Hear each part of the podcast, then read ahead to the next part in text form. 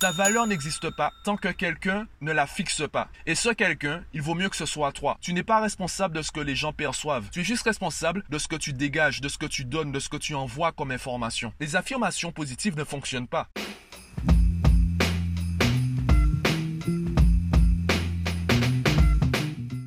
Aujourd'hui, comme promis, eh bien, je te parle des qualités de l'arrogance. En quoi l'arrogance peut être une arme redoutable pour toutes les personnes qui veulent progresser dans leur vie, que ce soit physiquement, socialement, financièrement, etc. Si tu as écouté mon podcast sur les défauts, tu sais que les défauts n'existent pas et les qualités n'existent pas. Ce qui existe, c'est la valeur que tu accordes à tes traits de caractère, la manière dont tu les gères. De la même façon pour tes pensées, toutes tes pensées sont fausses et toutes tes pensées sont vraies. Ce qui existe, c'est la valeur que tu leur donnes. Dans tous les cas, tu n'as pas 100% de la réalité. Tu ne maîtrises pas 100% de la réalité. Tu maîtrises une partie. Ce que tu appelles la réalité, c'est ce que ton cerveau perçois. Ce que tu perçois, en fait, c'est le résultat après tous les filtres de ton cerveau. Ton cerveau filtre ce que tu vois, ce que tu entends, ce que tu goûtes, ce que tu sens, ce que tu ressens, etc. De la même façon, tes souvenirs sont incomplets. Tu as l'impression que hum, ton souvenir d'il y a 20 ans est euh, objectif et il est parfait. Non, tes souvenirs sont influencés. Puisque à la base, tu filtres euh, la réalité à l'instant T, tu imagines bien que ton souvenir d'il y a 20 ans, il a été influencé pendant ces 20 dernières années. Ta perception du monde a changé, ton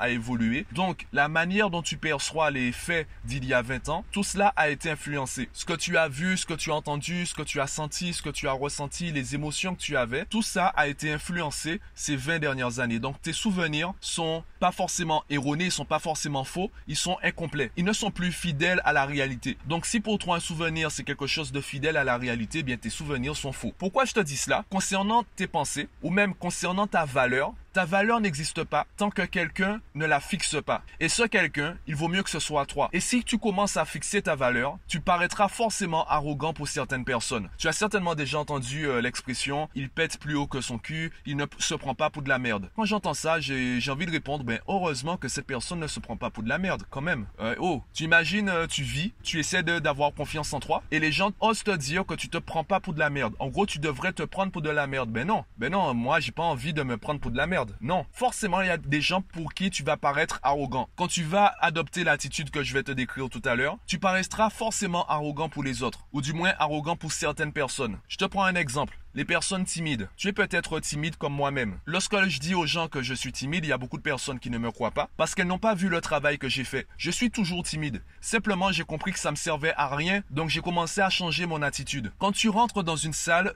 qui est remplie de personnes que tu ne connais pas, si tu es timide, ton réflexe sera de rester dans ton coin. Tu auras du mal à aller vers les autres. Puisque tu restes dans ton coin, au bout d'un moment, tu essayes de hum, vivre ta vie dans ton coin. Qu'est-ce que les autres vont percevoir? Les autres vont percevoir une personne qui rentre, qui ne parle personne, une personne qui reste dans son coin et qui se considère tellement supérieure aux autres qu'elle n'a pas besoin de créer de lien social. C'est une personne arrogante qui pète plus haut que son cul, qui ne se prend pas pour de la merde. Elle ne parle pas avec le petit peuple. Elle reste dans son coin, elle ne parle à personne. Cette personne est arrogante. Alors que toi, t'as envie de répondre, mais non les gars, moi je suis timide, c'est tout. J'ose pas vous parler parce que je suis timide, c'est tout. Je ne vous considère pas inférieur à moi, c'est juste que je suis timide, je n'ose pas vous aborder. Tu vois la différence en fait entre ton attitude et ce que les gens perçoivent. Il y a des, aussi des gens qui vont percevoir de la timidité. Il y a aussi des personnes qui vont dire ah peut-être qu'elle est timide donc euh, je vais l'aborder. Il y a aussi des personnes qui vont penser cela. Tu n'es pas responsable de ce que les gens perçoivent car ce que les gens perçoivent dépend de leur conditionnement et tu ne connais pas leur conditionnement. Donc tu n'es pas responsable de ça. Tu es juste responsable de ce que tu dégages, de ce que tu donnes, de ce que tu envoies comme information. Et concernant ta valeur, si tu la fixes pas, les autres vont la fixer pour toi. Et durant plusieurs années, je confondais finalement l'humilité avec le sentiment d'infériorité. Comme je n'avais pas fixé ma valeur, à chaque fois que quelqu'un me mettait entre guillemets sur un piédestal, à chaque fois que quelqu'un me complimentait, j'étais gêné. Je n'avais pas de barème personnel, je ne connaissais pas ma valeur. Comme je me considérais humble, à chaque fois qu'on me fixait une valeur, eh bien je me mettais en dessous. Quelles sont les conséquences? Eh bien même professionnellement, lorsqu'on me proposait un SMIC, j'étais content puisqu'à la base, je ne savais pas combien je valais. Donc je ne pouvais pas négocier plus. Et puisque le SMIC c'est le minimum, ben je pouvais pas négocier moins. Limite, euh, si je pouvais négocier moins, je l'aurais fait. Parce qu'en fait, à chaque fois que quelqu'un me fixait une valeur, intérieurement, je me sentais gêné, c'était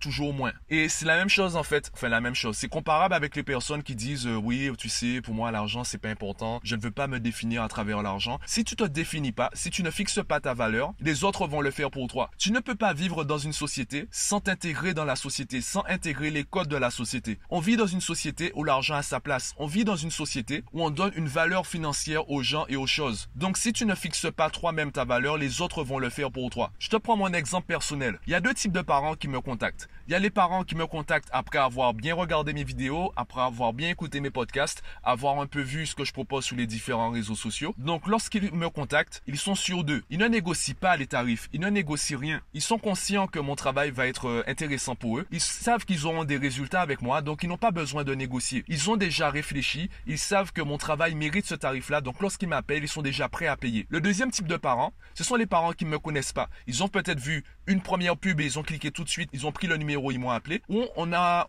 on m'a recommandé auprès d'eux. On leur a dit que je suis quelqu'un de super cool, génial avec les élèves, donc euh, il faudrait qu'ils m'appellent. Donc le deuxième type de parents, lorsqu'ils entendent mes tarifs, ils ont besoin d'un temps de réflexion. Oui, c'est intéressant, effectivement, euh, Mathieu, il parle de motivation, d'autonomie, etc. Sauf que le tarif là, bon, je suis pas habitué à payer euh, ce genre de prestations. Déjà, c'est compliqué pour moi financièrement. Et finalement, la plupart préfèrent payer un étudiant qui donne quelques cours à côté de ses études ou un professeur qui prend des, groupes de 10-15 ces parents-là finissent par me rappeler 6 mois, 10 mois plus tard, parce qu'entre-temps, ils n'ont pas eu de résultat avec l'étudiant ou le professeur. Et en plus, ils ont vu mes publicités tourner encore et encore sur Facebook. Ils finissent par basculer dans le premier groupe et ils finissent m'appeler et à ne pas négocier mes tarifs. Maintenant, la question c'est comment j'ai fait pour créer mes tarifs? Alors oui, je te parle un peu de moi, je te parle un peu de ma stratégie, puisque je considère que je me connais mieux que je connais les autres. Donc il vaut mieux que je te parle de moi pour t'expliquer en quoi l'arrogance est intéressante. Comment j'ai fait pour fixer mes tarifs? Sur quoi je me suis basé? Eh bien, je me suis pas basé sur un barème qu'on pourrait... J'ai évidemment cherché les infos. Je ne suis pas basé sur le barème euh, local ou le barème français ou le barème international. Les tarifs, en fait, sont influencés par beaucoup de paramètres. Il y a des personnes qui me trouvent trop cher en Guadeloupe, alors que je suis moins cher que euh, des personnes qui proposent moins de choses que moi en France hexagonale. Je suis moins cher que certains coachs ou même certains professeurs de soutien scolaire en France hexagonale. Pourtant, pour certaines personnes ici, en Guadeloupe, je suis trop cher. Donc tu vois que ce n'est pas objectif, c'est vraiment par rapport à un contexte et par rapport à un conditionnement personnel. Donc pourquoi en fait j'ai choisi d'avoir ces tarifs? J'ai choisi des tarifs simplement avec lesquels je suis à l'aise. Je n'ai pas cherché de manière objective, des... je n'ai pas fait de calcul trop compliqué. J'ai trouvé un tarif avec je me sens à l'aise, je rentre dans mes coûts. Pourquoi choisir un tarif avec lequel je me sens à l'aise? Il y a des personnes qui proposent leurs produits ou leurs services, soit le tarif est trop haut, soit le tarif est trop bas. Du coup, comme elles ne sont pas à l'aise avec leur, euh, prix, le prospect en face, que ce soit en téléphone ou en rendez-vous physique, le prospect sent ce malaise. Le prospect sent que tu n'es pas à l'aise avec ton tarif. Par contre, ton prospect ne sait pas si tu l'estimes trop haut ou trop bas. Ton prospect sait juste que tu n'es pas à l'aise avec la valeur que tu fixes à ton produit ou ton service. Comme il sent que tu n'es pas à l'aise, il va jouer dessus, il va appuyer là où ça fait mal pour négocier encore moins cher. Donc le pire, ce n'est pas forcément d'avoir un tarif trop élevé. Le pire, ce serait d'avoir un tarif trop bas avec lequel tu n'es pas à l'aise. Car ton prospect va encore négocier et comme tu n'es pas à l'aise, tu seras beaucoup plus enclin à accorder une remise. Tu vas accorder une remise, un tarif que tu considérais à la base trop bas. Donc tu vois où est le problème. Et c'est là où est l'arrogance. Si tu as encore du mal à fixer ta propre valeur, booste-la, mets-la plus haute, mets la barre très haut et ensuite fais en sorte d'avoir le niveau pour être à l'aise avec cette barre. Tu considères que tu mérites d'être payé 100 euros de l'heure, très bien. Donne-toi cette base et ensuite bats-toi pour avoir le niveau pour que ce soit normal, pour être à l'aise avec toi-même quand tu dis que tu mérites 100 euros de l'heure. Ça paraît contre-intuitif. On a envie de penser qu'il faut d'abord avoir le niveau pour ensuite dire qu'on mérite ce salaire-là. Sauf que ça, c'est un travail de longue haleine. C'est un travail qui prend du temps. Donc, il vaut mieux que tu dises je mérite 100 euros de l'heure et après tu fais le taf. Et ça se trouve, il y a des gens qui seront d'accord avec toi et qui vont te payer 100 euros de l'heure. Plutôt que tu dises, bien, comme tout le monde, ben, pour l'instant, je mérite 10 euros de l'heure, donc je vais prendre 10 euros de l'heure et peut-être que dans deux mois ou dans deux ans, je mériterai peut-être 100 euros de l'heure. Si tu dis ça, qu'est-ce que les gens vont faire? Ils vont te payer à 10 euros de l'heure. Puisque c'est toi-même qui as fixé cette valeur. Pire, si tu fixes pas la valeur, les gens vont te dire, écoutez monsieur ou écoutez madame, euh, votre travail, moi j'estime qu'il mérite 5 euros de l'heure, donc c'est à prendre ou à laisser. Si tu fixes pas toi-même ta valeur, si tu manques en fait de cette euh, arrogance, tu seras susceptible d'accepter des contrats qui ne sont pas à la hauteur de ta valeur. Sauf que comme tu as une vision flou de ta valeur, comme tu ne t'es jamais intéressé, tu n'as jamais posé ta valeur, tu n'as pas d'armes. Tu sais au fond de toi que tu ne peux pas contredire ton prospect parce qu'à la base, tu n'as jamais réfléchi à ce que tu veux vraiment. Tu n'as jamais réfléchi à la valeur que tu as. Et c'est là, du coup, ça devient intéressant. C'est là où l'arrogance devient une qualité. Il y a des gens qui vont te trouver arrogant, mais comme je te l'ai prouvé avec la timidité, il y aura forcément, il y aura toujours des gens qui vont te trouver arrogant. Tu n'es pas responsable de la perception des gens. Tu n'es pas responsable du conditionnement des gens. Que tu le veuilles ou non, et je te le dis à toi, je te le dis également à moi, que tu le veuilles ou non, il y a des personnes qui vont estimer que tu pètes plus haut que cul, que tu es arrogant, que tu ne mérites pas d'avoir autant. La question maintenant c'est, tu vas te définir par rapport à l'opinion des autres ou tu vas te définir par rapport à l'opinion que tu as de toi-même? Attention, j'ai parlé de se définir. Je n'ai pas parlé de prendre en compte. Par exemple, avec mes podcasts, je prends en compte ton opinion. Lorsque tu me dis, lorsque tu me parles de la qualité du podcast, la qualité sonore, je fais des efforts pour améliorer la qualité du podcast. Évidemment, faire un podcast tous les jours, ce n'est pas évident. Je n'ai pas de studio d'enregistrement. Et en plus, j'aime bien en fait faire quelque chose de spontané. Souvent, j'enregistre le podcast soit chez moi, soit dans ma voiture. T'imagines bien qu'avoir un studio d'enregistrement, ça va me limiter. Je vais perdre ce côté spontané. Donc, je prends en compte ce que tu me dis. Je prends en compte également mes contraintes. Je prends également en compte mes envies. Je prends en compte mon inspiration, ma spontanéité. Ça veut pas dire que si je sors un podcast de mauvaise qualité, entre guillemets, mauvaise qualité pour toi, eh bien, je vais me sentir mal, je vais me sentir coupable. Non. Je fais du mieux que je peux en fonction de l'image que j'ai de moi. Je donne mon maximum par rapport à l'opinion, par rapport à la valeur que je me fixe, tout en prenant en compte ce que les gens disent. Est-ce que j'ai arrêté de me définir par rapport à ce que les gens disent ou ce que les gens pensent de moi? Je pense que le travail continue. Le combat continue, comme dit Kerry James. Je pense que j'ai encore un travail à faire sur ça. J'ai arrêté de prendre en compte les fameux trolls d'Internet, les personnes en fait qui euh, critiquent ce que tu fais alors qu'elles-mêmes, euh, elles ne font rien. Il y a par exemple des personnes qui commentent mes podcasts, qui disent oui, machin, et j'ai envie de leur répondre, ben, toi, dis quelque chose. Pourquoi Pourquoi tu réagis? Pourquoi tu parles seulement après que moi j'ai parlé? On dirait que tu attends que quelqu'un balance une opinion pour savoir si tu peux balancer la tienne. On dirait que tu attends que je dise quelque chose pour pouvoir me contredire. On dirait que tu attends que je prenne position à un niveau pour pouvoir toi prendre position pour pouvoir dire mais en fait c'est moi qui connais la vérité. Si tu estimes avoir la vérité, si tu estimes que ce que tu penses c'est la bonne façon de penser, propage-la. Tu vois la réalité comme moi, tu as les mêmes constats que moi. Tu vois bien que la société va mal, tu vois bien qu'il y a des problèmes à tous les niveaux, ça te coûte quoi d'enregistrer un podcast? Alors tu vas peut-être me dire oui mais j'ose pas me mettre en avant, ben crée un blog anonyme, crée un podcast anonyme.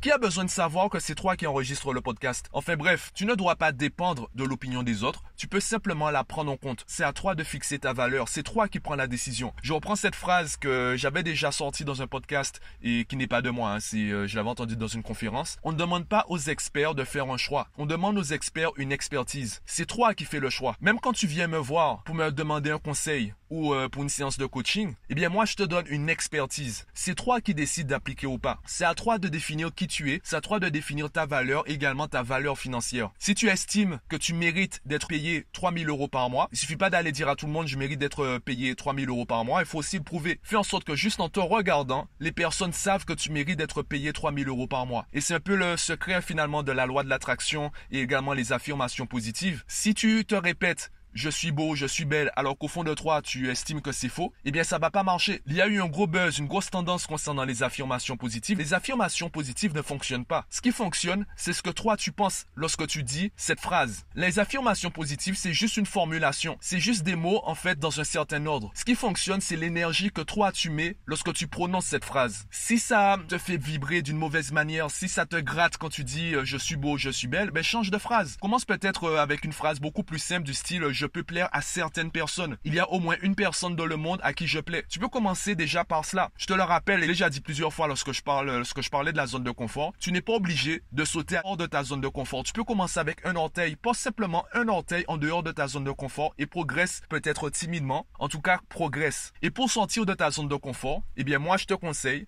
de commencer par l'arrogance. La confiance en soi, c'est un travail de longue haleine, c'est un travail vraiment profond. Tu n'auras peut-être pas le temps, surtout qu'on vit dans une société où tout va très vite et on échoue très vite. Tu n'auras peut-être pas le temps de construire une confiance en toi très solide. Donc pars déjà sur l'arrogance. Simplement, une fois que tu as posé ta valeur, fais en sorte de mériter le droit de poser cette valeur. Fais en sorte de mériter cette valeur. Dis-moi ce que tu en penses. Partage le podcast autour de toi si tu aimes ce genre de contenu. Peu importe le réseau sur lequel tu es. Je te remercie déjà pour cela et moi je te dis à demain.